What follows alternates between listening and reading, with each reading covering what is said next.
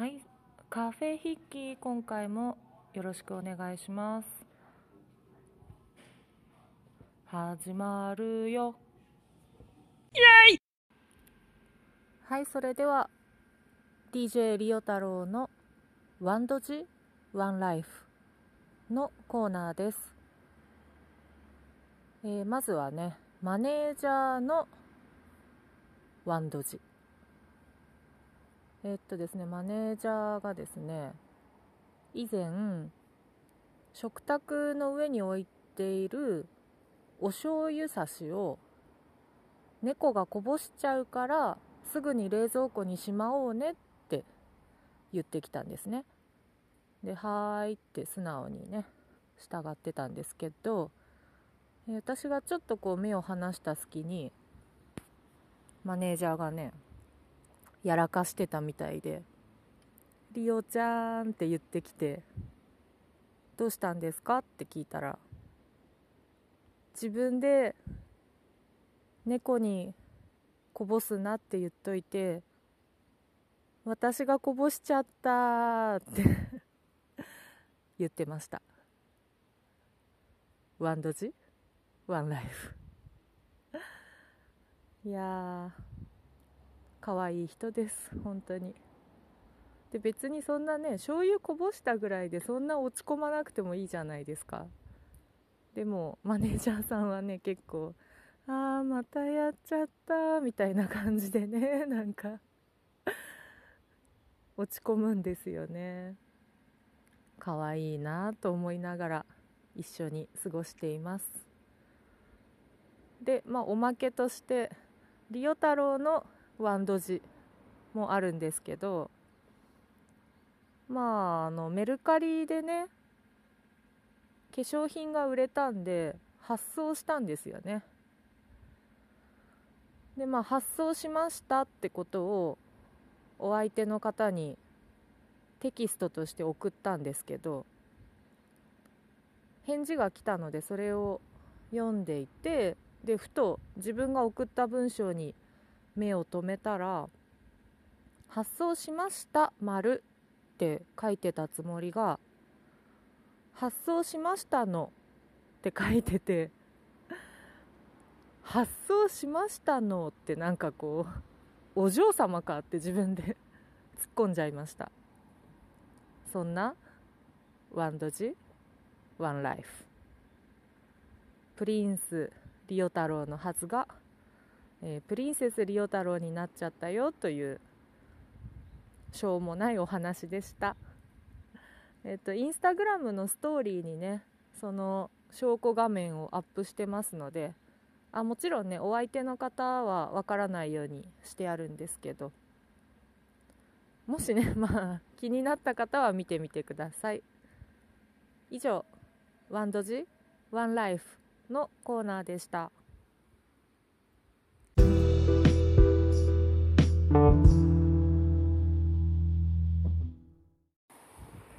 はい、それでは、えー、大和町散歩のコーナーです、えー川の音がね、入ってるかどうかちょっと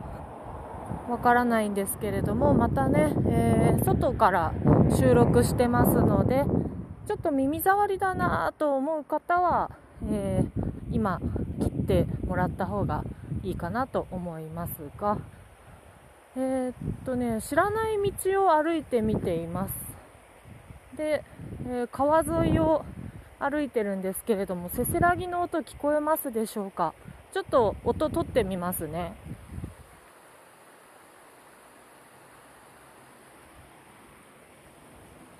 どうでしょうか？聞こえてますかね？まあ人によってはノイズに聞こえちゃうかもしれないんですけど、まあ実際ここを歩いてみると気持ちのいい水の音がね、楽しめます。で、えーとまあ、大和町を歩いていて思うことがやっぱね猫がねめちゃくちゃジャンプするんですよ。市内、まあ、都市部の猫とは違う動き方をするのでそういう面でもね面白い街なんじゃないかなと思います。まあどんな県でもねどんな国でも田舎の方に行ったら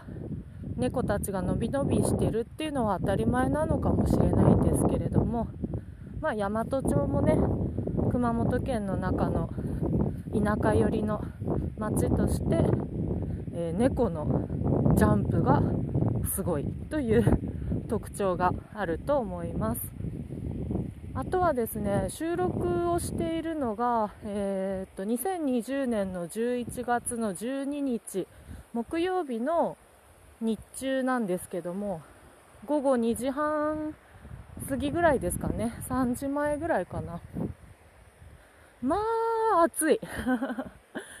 いやーなんか結構ツイッター眺めてるとね寒いって言ってる人もいるけど地域によって全然気温って違うんだなっていうのを実感しています。もうリオ太郎は結構薄着なんですよ。下着とあのまあ長袖の白地の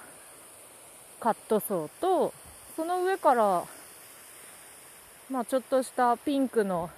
柔らかい色のセーターを着てるだけなんですけどもう暑くてセーター脱ぎたいなって思ってるぐらい暑いんですよね。でもまあね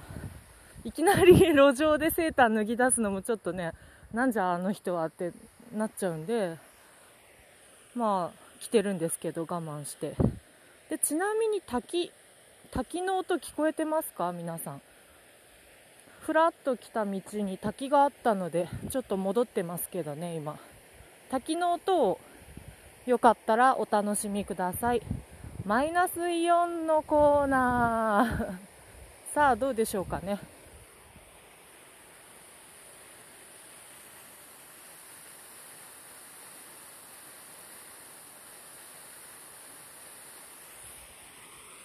どうでしょうか？皆さん耳を澄ませるとマイナスイオンの滝の音が聞こえてきたのではないでしょうか？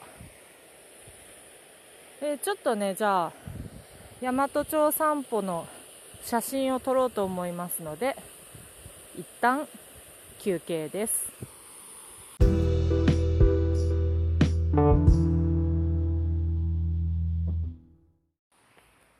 はいというわけで大和町散歩の続きです。えっと今ね滝の横に結構綺麗な場所を見つけてでなんか映画のワンシーンに使えそうなねなんとも静筆な感じの場所を見つけてしまいました。こんなとこあったんだなぁなんて思いながら眺めています。どんな場所かというとまあ川の前にいるんですけれども、まあ、かなりゆっくりとね水が流れていてで緑色に見えますね水が。でもちょっとこう透き通ってるような感じもあってそこが見えて魚が泳いでるのが見える。そんな場所です。でその上空には黄色やら緑やら色とりどりの葉っぱをつけた木が茂っていてで何ともハッとさせられるような情景が目の前に広がっています。一応ね写真も撮ったので後でまたこの配信の投稿のスレッドに写真をくっつけておこうと思うんですけれども。なんかこのシーンこの情景を見て思い出したことがあって7年前に知り合った世界一周を経験した先輩がいてでその人が言ってたのはあのイタリアかどっかの海岸で本当にもう絶景って言われるようなところで誰もいない場所で女の人と2人っきりになったんだけどやっぱりそういう世界観とかあまりにも綺麗な景色の中にいるとあっという間に恋に落ちちゃうよねっていう話をしてくれた先輩がいてでこの大和町のこの場所も例えばここでちょっと気になる人とかねもしくは気になってなくてもここで2人っきりになったらかなりロマンチックな気分になるんじゃないかなって思いました。こう直感的にねそういう風に思ったので一応ねこうやってカフェヒッキーの大和町散歩のコーナーの中で皆さんにもねシェアをしているわけなんですけれども今そうやって喋ってる間にもね落ち葉がどんどんどんどん落ちてきてかなり綺麗です。わあ。これね音声配信なんでねどこまで皆さんに伝わるかは分かりませんけれども黄色やらオレンジ色橙色の葉っぱたちがファーっと降ってきまして今。でゆっくり流れる川の上にねその葉っぱたちが乗ってでゆっくり流れていくっていう情景を目の前にしています今。で川の前にはねちょっとしたこうスペースがあるんですけれどもそこにもね落ち葉がこう敷き詰められているような感じでで、まあ、私は道の上からそれを眺めてるんですがそのスペースに行くためには少し遠回りをして階段かなんかをね探さなきゃいけないそれぐらいの感じですね。伝わるといいんですけどね皆さんに。って言ってたらやっぱりこうベンチが出てきました。このベンチに座ってこの景色を眺めるっていうのがこの道を作った人たちの意図なんでしょうね多分ね。わあなんか本当何の名称とかもついてないようなねきっと。看板とかも全然ないんですけど何でもない川がすごく綺麗ですね。でその川のすぐ横にはちょっとした山みたいな崖じゃないですけどね。かなり高さのある山があってでそこから木漏れ日が差し込んできてなんかここにいるだけで気持ちいいそんな場所を見つけました。これはね本当に直接大和町に来てくれた人にしか伝えられないかもしれないですね。リオ太郎はなんせ写真のセンスもあんまりないのでね。その見たまんま写すってことがなかなかできなくて。あんまりこうね写真じゃ伝えられないんですよ。いやでもここおすすめ。なんか今日いいところに巡り会えました。はいというわけでね大和町散歩お送りしております。もう少しね続けてみましょうかね。ちなみにねちょっとこうピンクのセーターをね誰も見てないかなと思って道の真ん中で脱いでみたんですけど脱ぐとちょっと肌寒いっていう あのいやまあちょっと日陰にいたんでねまた今日向に来たら暖かくはなったんですがいやあとですね大和町はね何だろう建物が低い気がします。まあ田舎ならではなんでしょうかね。なんかね自分の目線に屋根がある気がするんですけどまあ、私がね170センチあるんでね日本人女性の中でもまあまあまあ身長高い方ではあるんですがそれにしてもなんかミニマムだなって思いながら歩いてましたね。やっぱねこう大和町の良さは何にも考えなくてもなんとなく気持ちよく過ごせるところですかね。町民の方もねしょっちゅう挨拶するんですよお互いに「こんにちはこんにちは」って言って。でそれがなんかね安心するというか。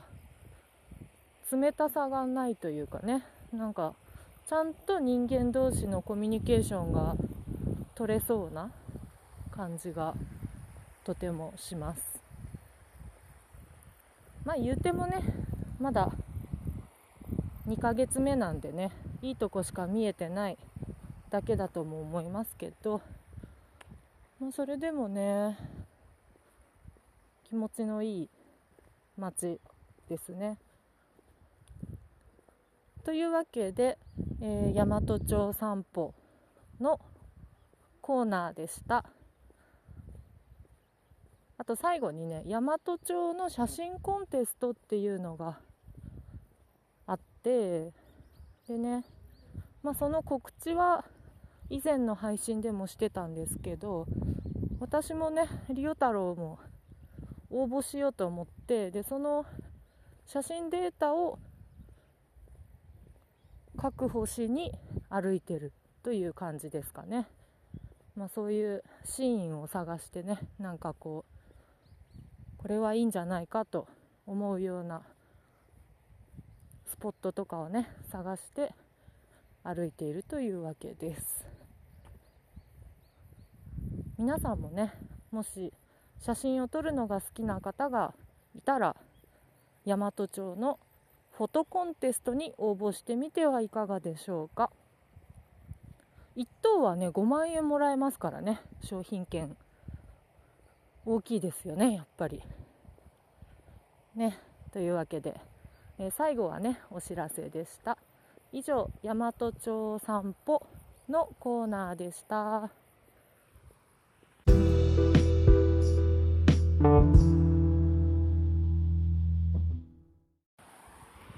はいそれでは、えー、自然を前にして歌おうのコーナーです。いやなんかねやっぱりこう大和町の自然を目の当たりにしてるとねなんか歌いたくなってくるんですよね。こうムズムズしてくるっていうか、えー、というわけで合唱曲を歌います。何の曲か当ててください。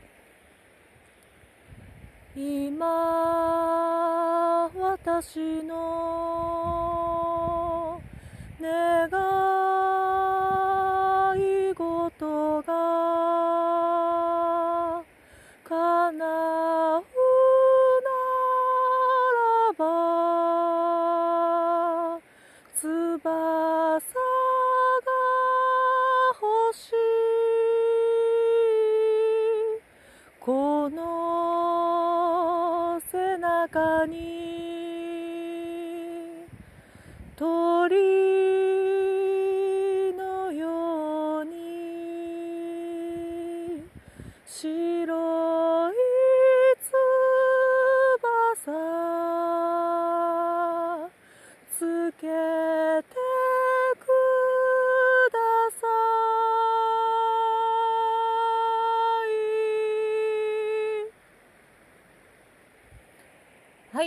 わけで「翼をください」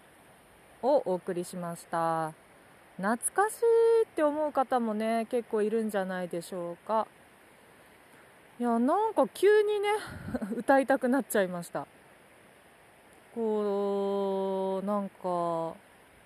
うんなんかリオ太郎の勝手な感覚ですけどこう地球とつながる感じになるんですよね。目を閉じて歌ったりするとなおさらですね。こううんなんか自分が歌いたくて歌ってるんですけどなんかこうテレパシーみたいなものを受信してそれを発している。なんか自分なんだけど自分じゃない感覚になったりします。皆さんはどうでしょうか？まあ、こういうのもね、まあ、感受性が豊かだねって言われるようなことなんでしょうか。で今ちょっとこうこのね目の前にある木木がねなんか不思議な角度なんですよね。今にも倒れそうな木があったりとかしてそれを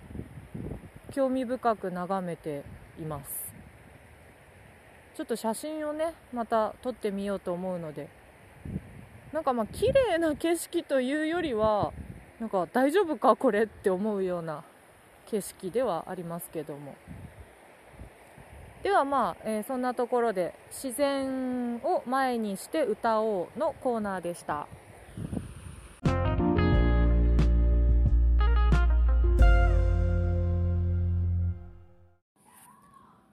それではですね最後に、えー、大和町の写真コンテストのお知らせです、